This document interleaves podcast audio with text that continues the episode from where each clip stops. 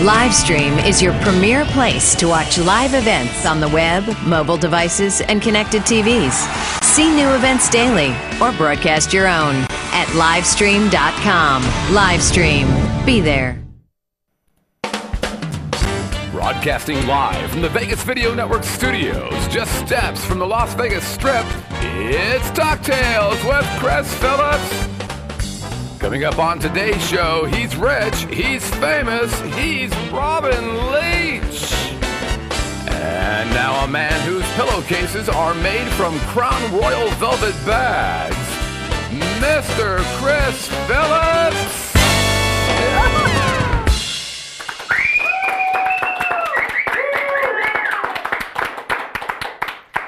Well, once again, ladies and gentlemen, welcome to the greatest city in the world, otherwise known as the entertainment capital of the world. You are watching Talk Tales here on the Vegas Video Network. And I am your host, Chris Phillips, and I have to apologize right off the bat for being absent last week. And uh, I'll tell you, Scott, this is kind of a first for me. We have now done about, I would say, 18, 19 episodes. And in tribute to my first guest, I am, I think, for the first time in all of these shows, sober and not hungover. because I wanted, what a waste. I wanted to make sure that uh, the two of us were able to get tossed together. And uh, folks, I can't even tell you how excited I am to have with us uh, not only a dear friend of mine, but just the mere mention of his name, his face, and certainly the sound of his voice conjures up images of the rich, the famous, and of course, the celebrity lifestyle that his, his entire brand has been associated with now for decades. And of course, ladies and gentlemen, I am talking about the one and only Robin Leach, who is with me today.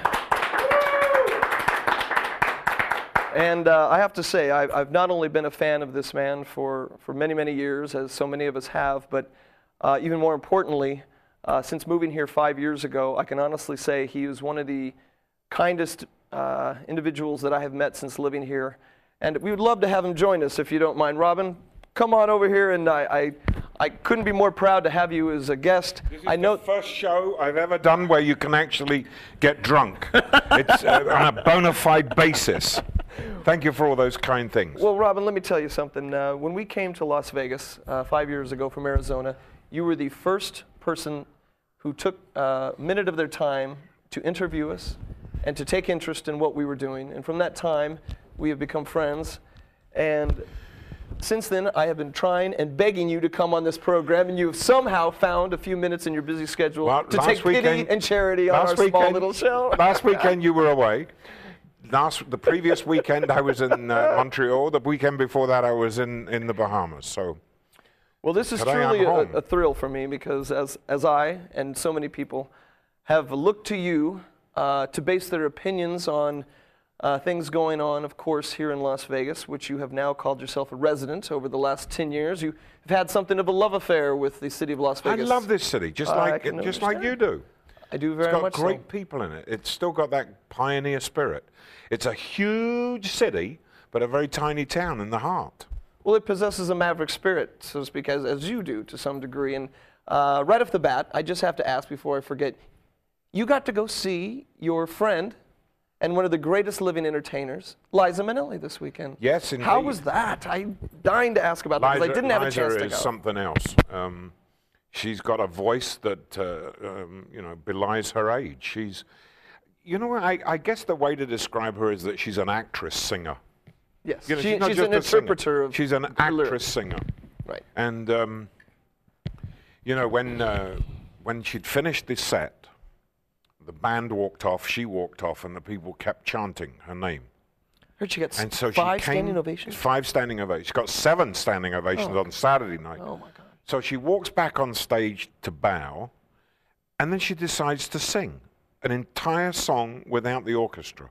Oh, for goodness sake. And as I That wrote, That separates her from. as I, yeah, from So many, many. people. As I wrote, you could have heard a pin drop while she was singing. No band, no nothing. You couldn't even hear the breathing of the crowd. It was amazing. Takes a lot of chutzpah to do that, or a lot of Ginger ale. Well, you're talking about a, a young lady who's been in the business now for many decades, and she's she's uh, she's she's been to that rodeo before, so to speak. Yes, um, and you know she's such a professional performer. I saw her also in Italy. We- We've known each other a long time, but I saw her in Italy this summer, and that was a magical experience. Uh, she sang in an open air uh, coliseum, uh, and the moon was actually the major spotlight on her. Oh, beautiful. And uh, she started to sing a song, and she got, I don't know, 30, 40 seconds into the song, and got a croak in her, in her throat, frog in her throat, whatever you call it, you singers.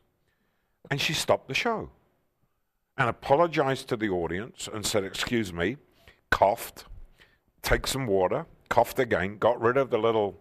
And she said, Now we'll do it, and now we'll do it properly. and, and you know, I don't know too many people who would who would actually have the courage And the to stop a show. I mean, you know, everything is keyed to timing and computer control boards. She didn't care. She just stopped the show. She said, "I'm going to do it right, and you're going to hear it right."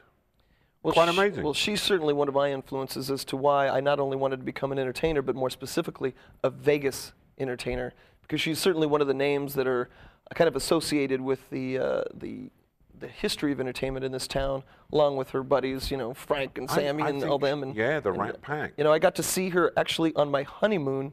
This is kind of strange. Uh, I was married some years ago. We came to Las Vegas, and one of the reasons we came here is just so I could see Liza Minnelli.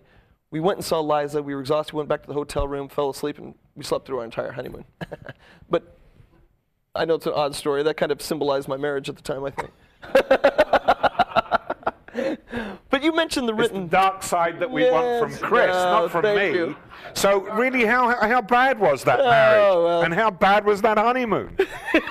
but we saw Liza, and it was That's all that counts. That's all that matters. You and know, she was fan. 11 years old the first time that she ever stepped foot on the stage in, in Vegas. 11. And that was with the influence of her parents, I'm Oh, assuming. oh, obviously, Judy Garland Yes. and Vincent Minnelli. Right. She's a remarkable entertainer. She really is. And you, you mentioned the written word, and I think um, one of the things that I find most interesting about you, Robin, is that I would think most people internationally associate you with your experience on TV, with your television shows, uh, and of course, uh, the sound of your voice, which in my opinion is probably uh, one of the two or three most recognizable voices in the history of recorded media. Wow. Uh, North of Howard Cosell. I was just going to say, Howard Cosell ranks up there with one of the two or three that I would And it's in this fighting mood Yes. tonight. you know that that's good company to be in nonetheless but what i find interesting is that uh, i think if you were to admit uh, you were actually inspired as a young man and still to this day uh, to be more of a writer of the written word I love, I, I know love, the, I love the written word. is it true you still write up to 5000 words a day of copy Yeah. is that true Yeah. that's unbelievable Well, it, it, funnily enough, it isn't to me, um, but I know that a lot of people have have problems writing, and uh, it, it, I sit at that keyboard and out it comes. I go back and correct it, but it flows like the brain thinks. I'm very fortunate uh, with that gift, and that gift really got fine-honed for television. You know, when I started.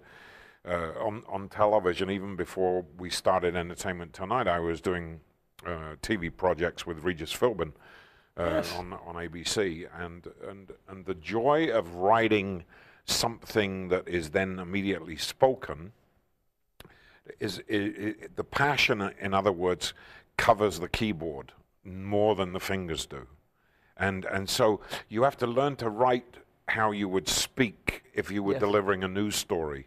A breaking news, a developing story.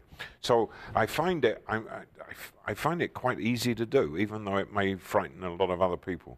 well i think a lot of people may not know that you got your start actually as a newspaper man Yeah. back when you were gosh you were 15 years old living outside of london That was when I started drinking. It's when, well, But in those days, I didn't drink champagne, couldn't afford it.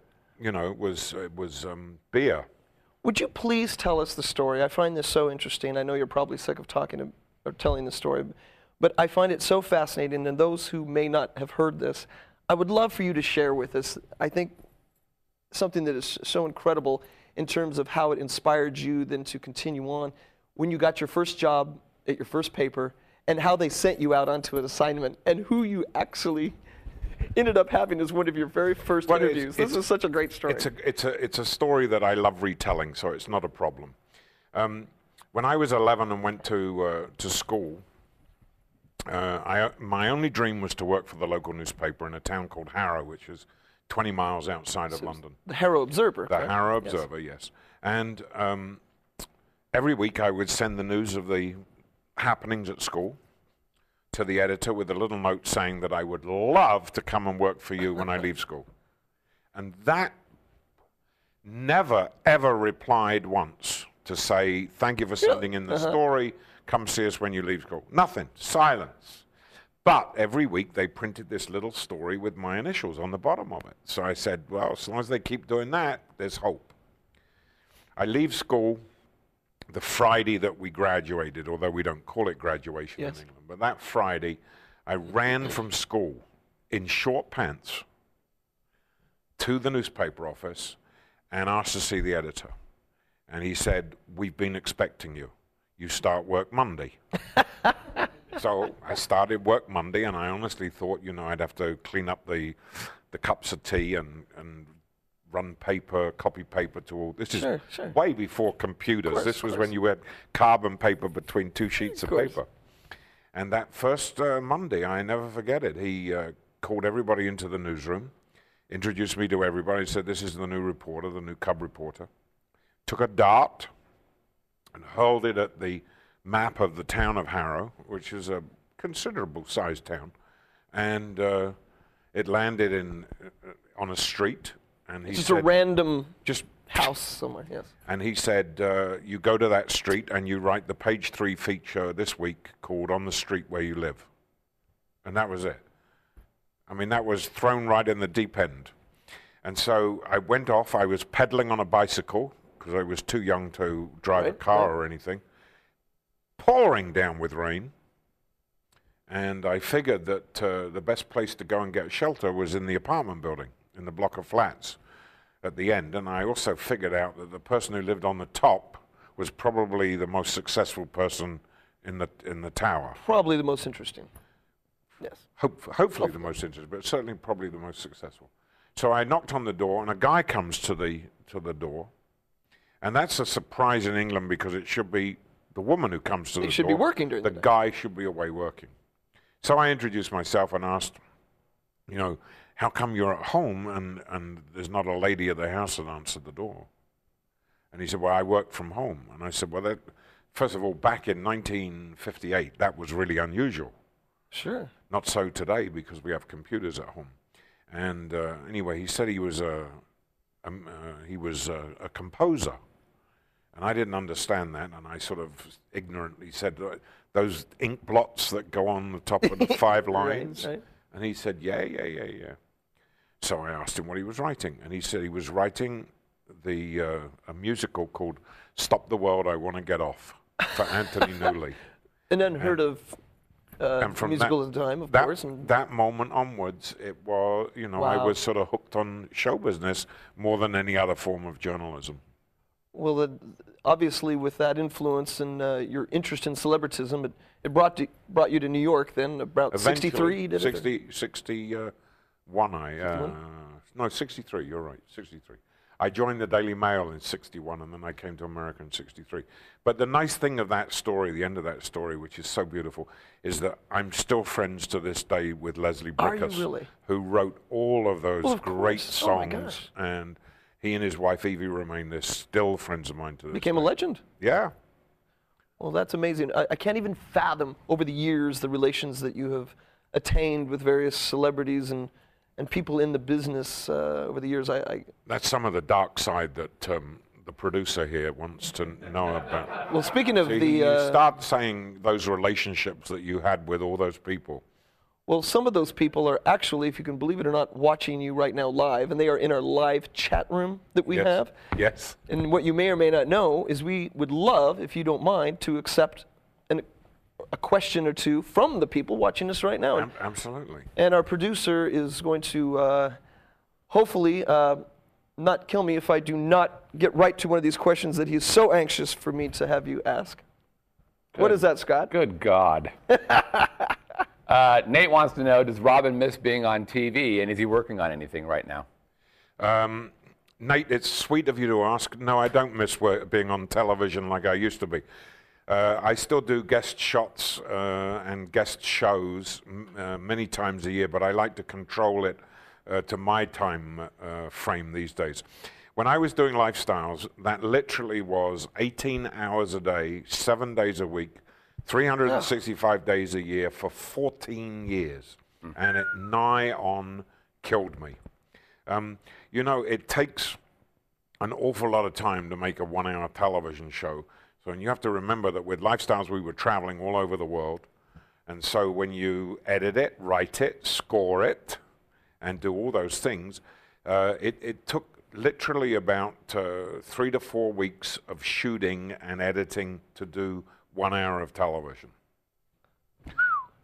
Well, uh, what I find interesting is that uh, you were one of the pioneers in this type of television. I know that you were working on ET at the time as a field reporter Right. and covering uh, celebrities to some degree, but it was your um, uh, your your need and want to kind of dig further into their lives and into their homes and into their their excesses, so to speak. And so at that point, your your good buddy Al uh, decided to create this show that set a precedent to this day for reality shows and whatnot. We Uh, how- were we were the first of, of the reality shows when you think about it. Um, you know, I'd worked with Al at Entertainment Tonight, and uh, we're talking about a remarkable man called Al Masini. Yes. Uh, unfortunately, he's no longer with us, but uh, um, he was a genius with uh, creating television shows. And I went to him with an idea for uh, lifestyles of, of. I'd gone to him because I was upset that on Entertainment Tonight we would go into these people's homes and we wouldn't talk with them about anything other than their careers, which I thought Right. was. Who I mean, who really wants to know that Gene Simmons' secret desire is to stretch and do Shakespeare in Central Park? right. What right. we really want to know is just how many girls Yes, did Gene Simmons sleep with over the years? and, and the bed in which he may have. Uh, Show us that bed. Yes. And show us the maneuvers. and so and and so that that to me was far better way use of television to do storytelling uh, than it was to ask Gene Simmons about doing Shakespeare. So uh, well, you obviously hit upon quite a success, and uh, Yeah, my I gosh, you guys to- had a the- hell to- of a run. to this day, uh, Lifestyles is still one of the longest running shows ever on television. 14 years. I mean, that's pretty amazing. And then the last several years, you uh, had a co-host, did you Well- not? And you changed the name to some degree. Yeah. Well, we we, we brought in. Um, I w- I'd actually got to the point where I was sick to death of traveling the world. I mean, I know it sounds strange. Is it true you were you, you were it, amassing two hundred thousand miles? yeah, more or more? more, more, No, more. That's unbelievable.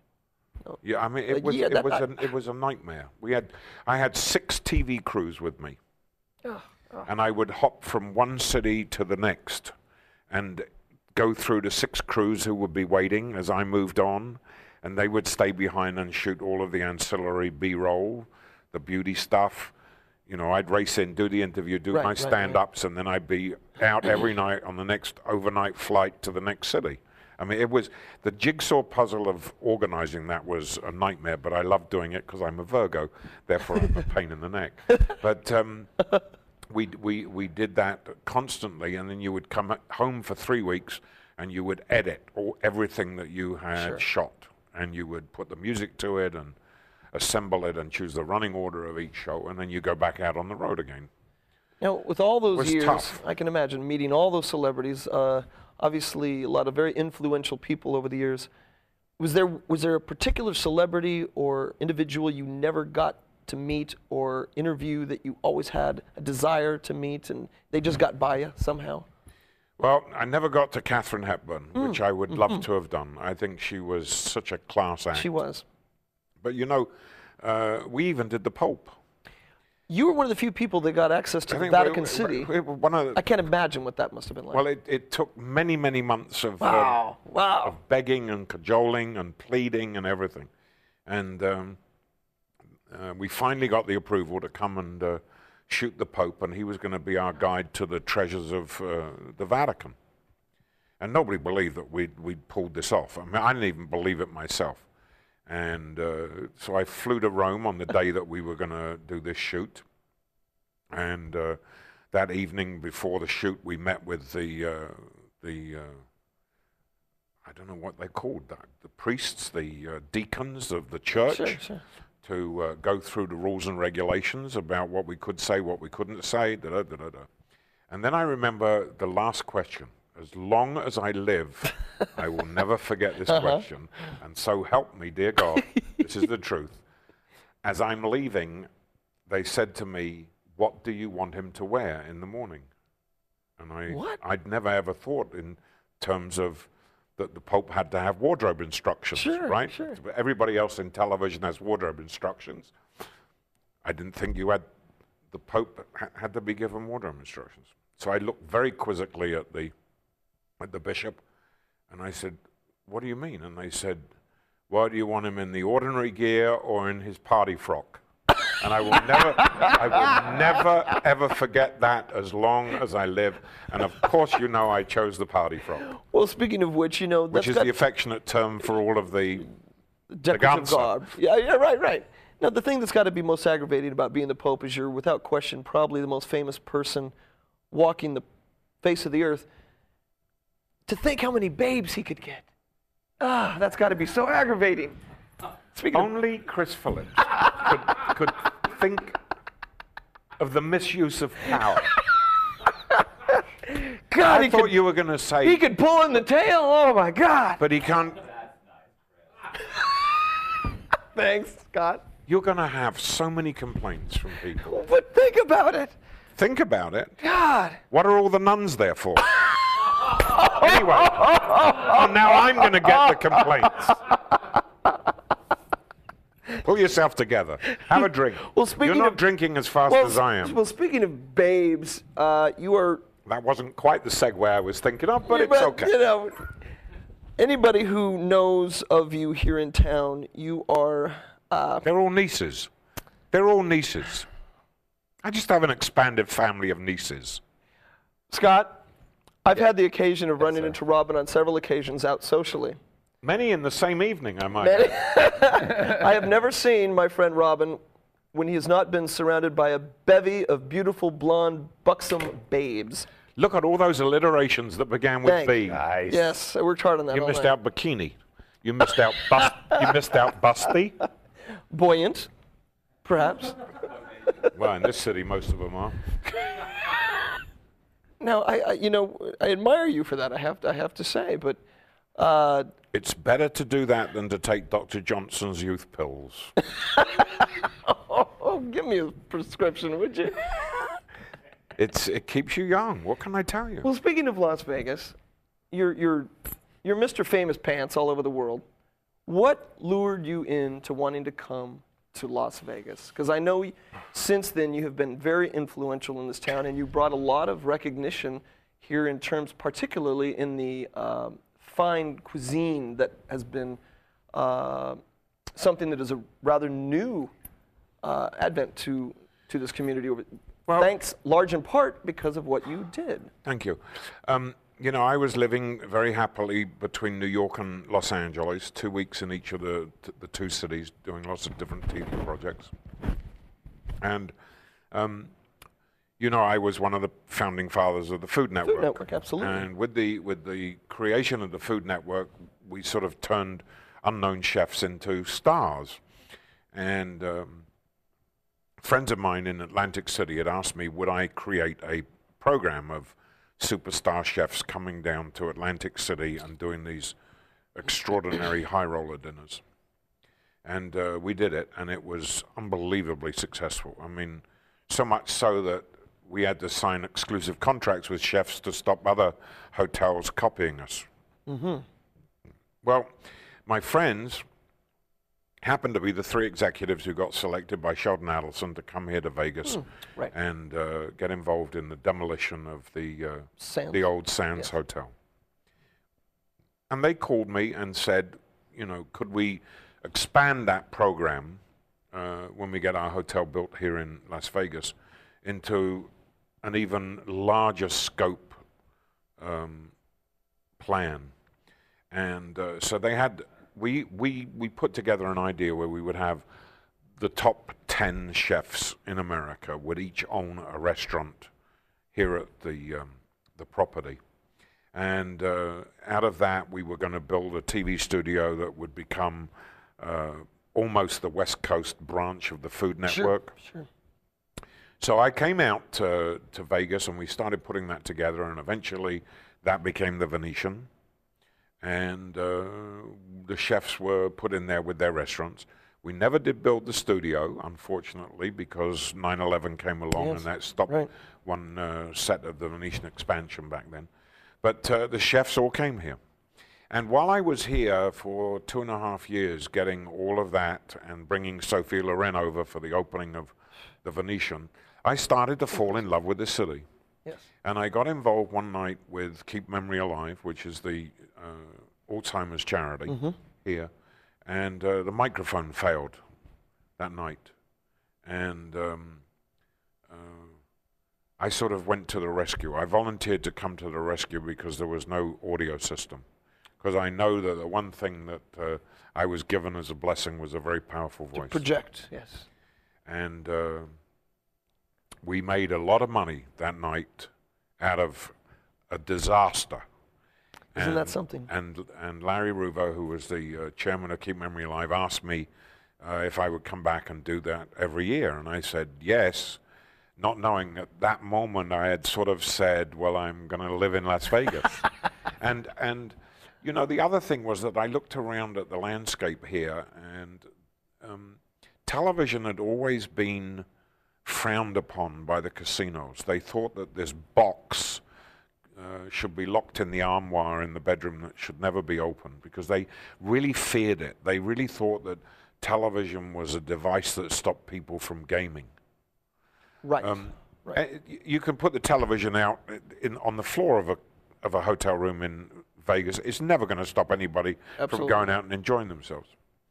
And so I started to tell people, you've got to use television. You mustn't be frightened of it. Use it. And and so we did a number of things. We brought Oprah here for a week with her TV series. We brought MTV here to shoot stuff. So there was a lot of ways to exploit something of my past in in in helping Vegas explode at a time when it really needed to be to be on the. Especially with the younger markets and the youth that, that Well, that, kind I of think that's viewed what Vegas as being I mean, something a little bit of. Look, Vegas, Vegas, the. Vegas Video Network is celebrating its first anniversary uh, currently, and George Maloof next month celebrates his 10th anniversary with the Palms. Yes. And the first thing that we had at the Palms was MTV's Real World. And that really kind of And set that was the tone. That was the first television time could that do. tele- yes, Yes. exactly. And and what a powerful tool that was to lure people into our yeah, city. and now and now we have. I'm, I'm guessing we have at least two or three TV shows a week on average doing something with Las Vegas. So that that's great. Well, speaking of living in Las Vegas and what you've done since then, I would love to get into what you've been up to lately. But we're going to take a short little break. We're going to be back in just a minute. But ladies and gentlemen, I am so honored to say that I'm being, I am I'm beyond flattered to be sitting here with my friend, Mr. Robin Leach on Talk Tales. I am Chris Phillips. We'll be back in just a second. And fire in those questions.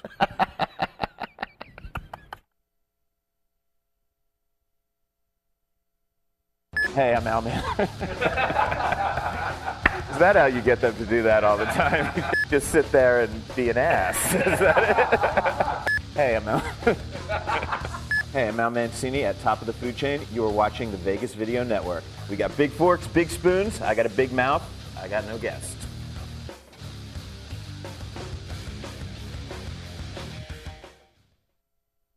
Well, howdy, friends, and once again, welcome back to Talk Tales here on the Vegas Video Network. We are sitting here with someone who certainly doesn't need any introduction. This is Robin Leach, everybody, and uh,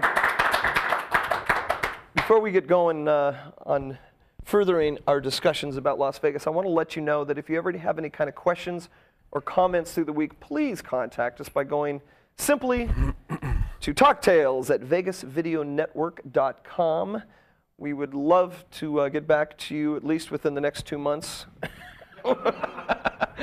with any uh, answers we may have to your questions. But, folks, uh, if unless you've been living under a rock for the past uh, 20, 30 years, you certainly know who my guest is today. And uh, So kind. well, it's it's very true, my friend. And uh, certainly, we were talking about how you have benefited uh, this city in terms of your presence and your influence. And you were speaking about how you you were somehow single-handedly able to convince the city that the the medium of television is such a tremendous tool in luring in uh, potential customers, especially those that maybe not has ever been to Las Vegas, particularly those that are younger.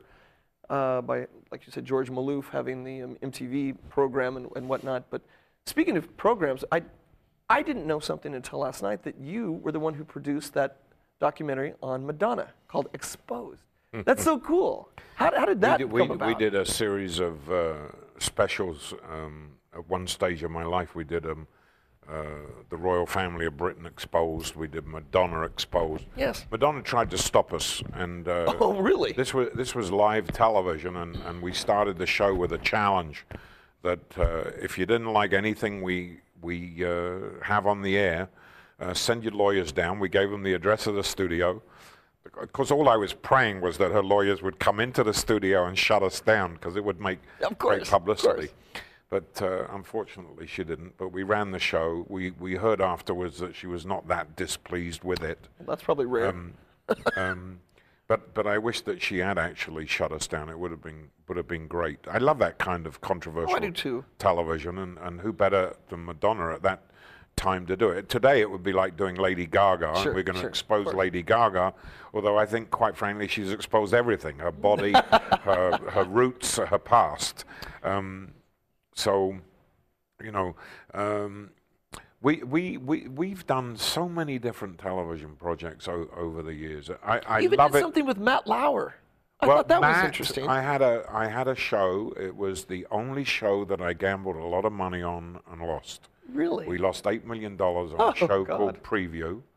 Uh, and Preview was I thought was a really fascinating show, and it was the next seven days of everything in entertainment. So Mm-hmm. whatever new movies were coming out for the next seven days, you got to see them in advance of everybody else. Whatever new records uh, were being released, you heard them seven days before they were coming out. Everything was preview the next seven days on every aspect of entertainment. I thought it was a great idea, too complicated for the public to understand. And the anchor that I hired was a young man from Philadelphia called Matt Lauer. Isn't that something? And I hired That's him. so cool. I hired Matt Lauer, and I told him seven weeks later that I'd run out of money in order to keep financing the show, and the ratings weren't doing well. It's the only show out of 16, by the way, that we, we lost. So I'm, I mustn't uh, be upset about it. And Matt Lauer, as you know, sent the audition tape to NBC from our show preview and landed the Today Show. Well, look, look, look what you've done. See, that's Well, I- is- I don't know whether that's good or bad. Oh, well. But look, he's happy and he's making a lot of money, so I'm very pleased for him. well, you were. And he's still a good friend to this day, too. Well, speaking of friends, we have many friends of yours who are watching right now. Some of which are in our chat room. Okay. And I know that Scott is dying to get to some more questions, if you don't mind, by some of our viewers right now that have questions for Mr. Leach. Scott, Yeah, we got three questions. First one is from Bill G. He wants to know Did you meet any rich or famous people who were just a pain in the ass? Uh, that's how they became both rich and famous. Bill. kind of. I always remember the, the, the most aggravating uh, interview that I ever did was I was playing ping pong of all things with, with, with at that point, the richest man in the world. Um, I'm not going to say that I'm a great table tennis player, but um, for want of a better thing to do, I, I decided to play ping pong against the richest man in the world. And um, I was beating him. And he said, I've never been beaten before. and I did, it didn't occur to me as to why he'd said that until the ball went off the table and I went to, to get it, and the bodyguard's foot was lowered on my hand, and he said, Mr. K has never ever lost at this game. and then I understood why he'd always won. I, I said, screw it, I'm still going to beat him, and I beat him, beat him, beat him 21-12. So Well, yeah, there you go. But Okay. fortunately, you know, it, it's really interesting because um, rich and famous people, they're defensive. They're fragile people, strangely enough. And, and Very what their job, they're insecure and they're workaholics. And what my job was always was to get the story from them and for me to be in uh, the least conspicuous place between the viewer and the interviewee who was telling the story. So you heard my voice, but you didn't get to see a lot of me uh, because I believed that all my job was to be was a link between the people that you really wanted to to hear all about. Scott, question number two. Number two, Shannon wants to know Do you remember the first and last guest on Lifestyles? Well, the, fir- the first guest, Oh, interesting. the first guest was um, uh, Siegfried and Roy, right here in Las Vegas. Um, Yes.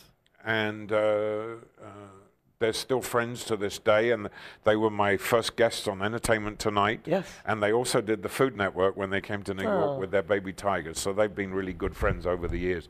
Um, do you know I don't actually remember who was the last? Oh, I, I do.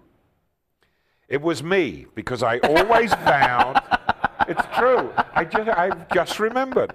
I always said, and I will be the last guest when I decide to shut the show down.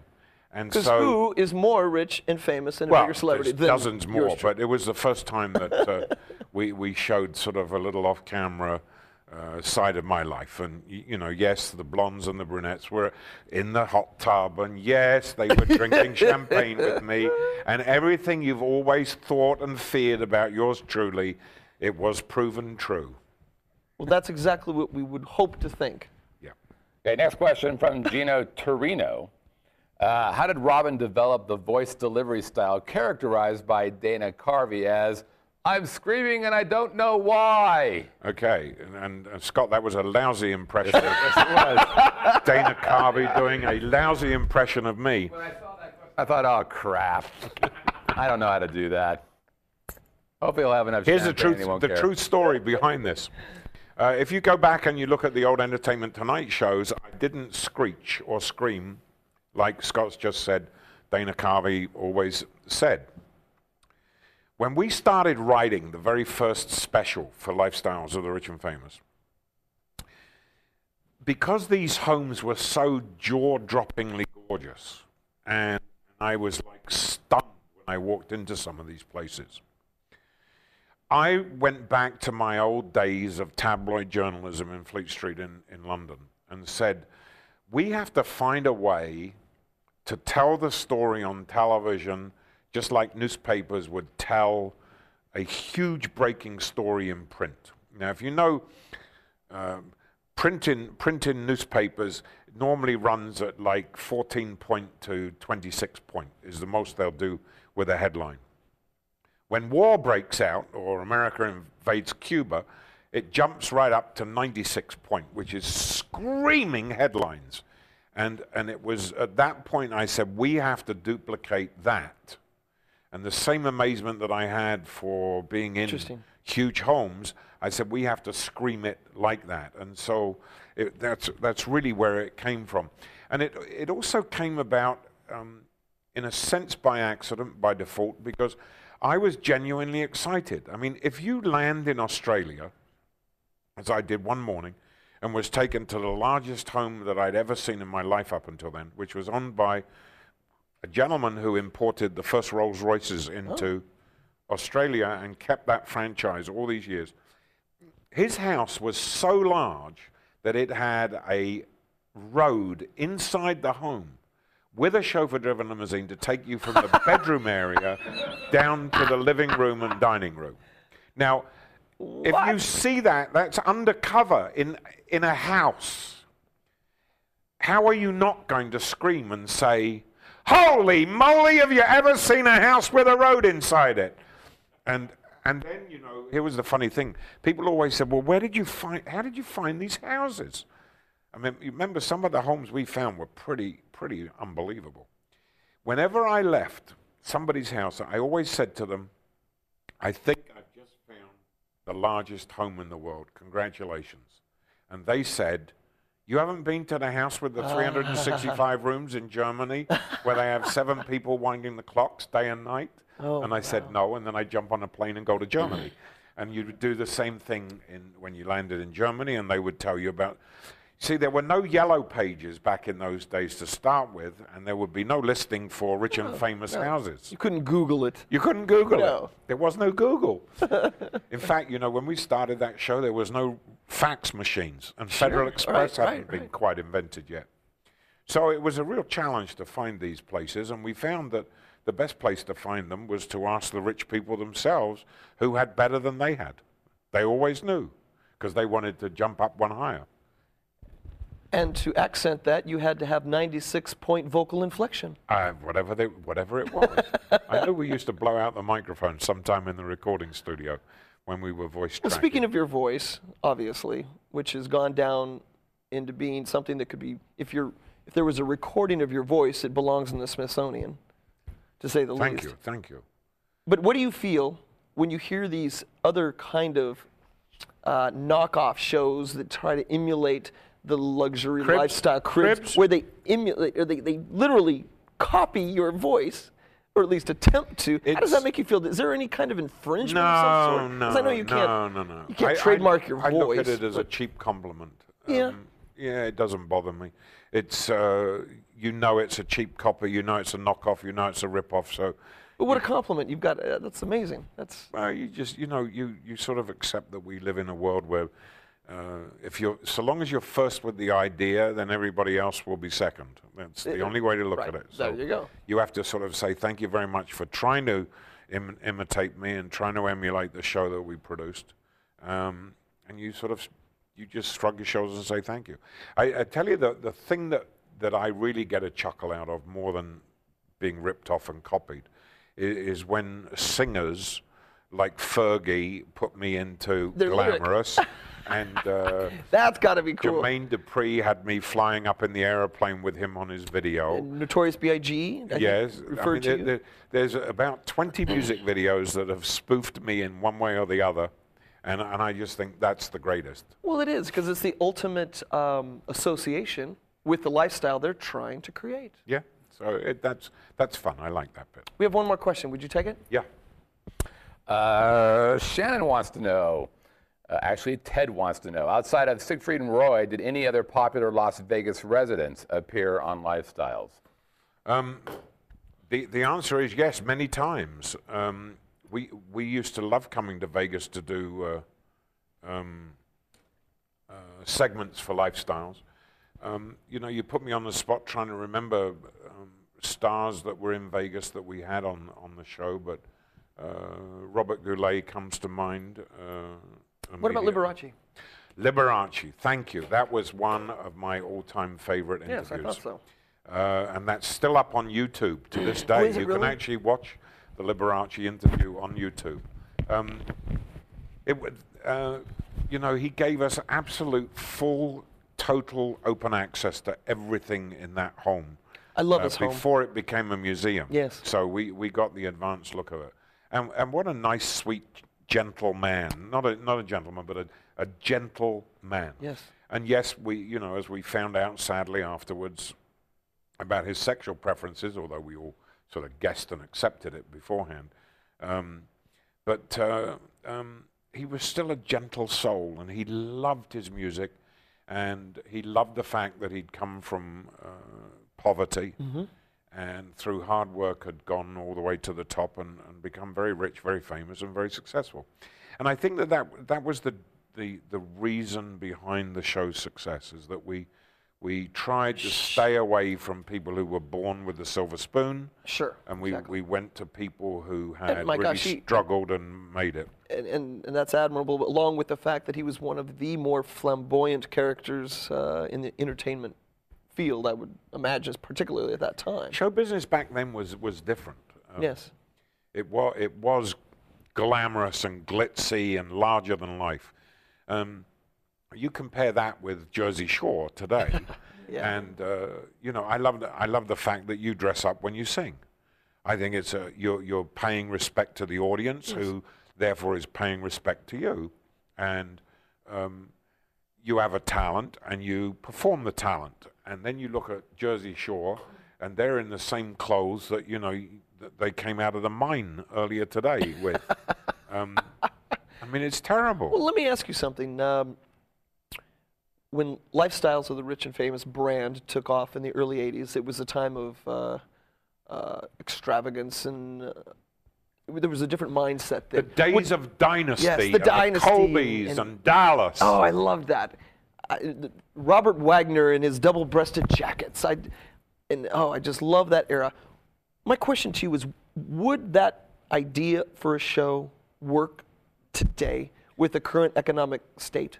It's a great question, and and I get I get asked two three times a month to bring the show back. Do you? I will never do it. Uh Um, it had its life, it had its time, and it had its place. And my theory has always been to go out on the top and not watch it wither down to to a point where it gets Sure. cancelled. Um, the funny thing is that I think that it would work today, and it would work in the same way that shows like King for a Day worked way Sure. back when. Right, right. Wow.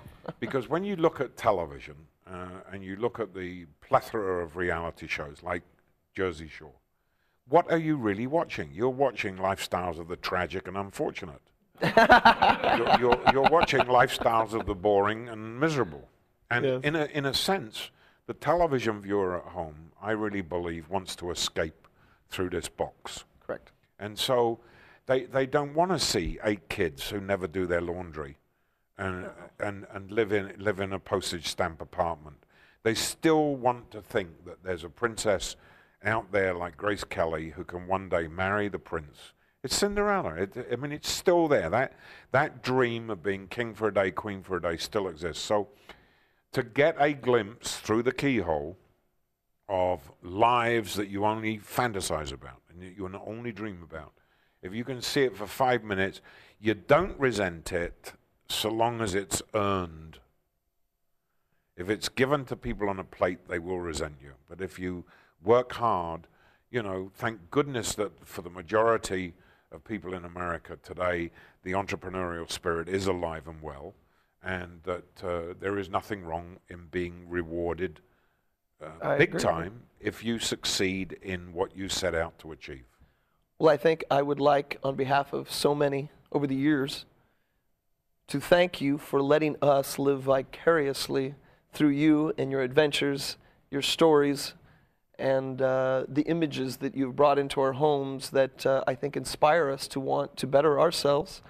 And if I may, because we're having to leave, we're at the end of the line, I'd like to do a toast because if some of you may or may not know, we have hit a milestone with Mr. Leach just recently. Oh. Not only have you celebrated a very important birthday, but you also celebrated 50 years 50, in entertainment. 50 years of doing this nonsense. And uh, I'll tell you something, I want to thank you for inviting me to a, a tremendous celebration you had a couple weeks ago where you had people from all over the world that have known you through business and friends and family come together.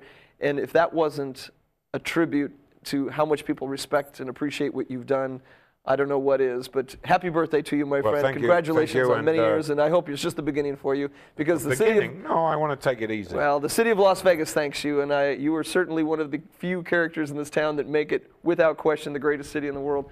Folks, you're watching Talk Tales. I'm Chris Phillips, and I'm sitting here with the iconic Robin Leach. We'll see you next Monday. Champagne wishes. And caviar dreams.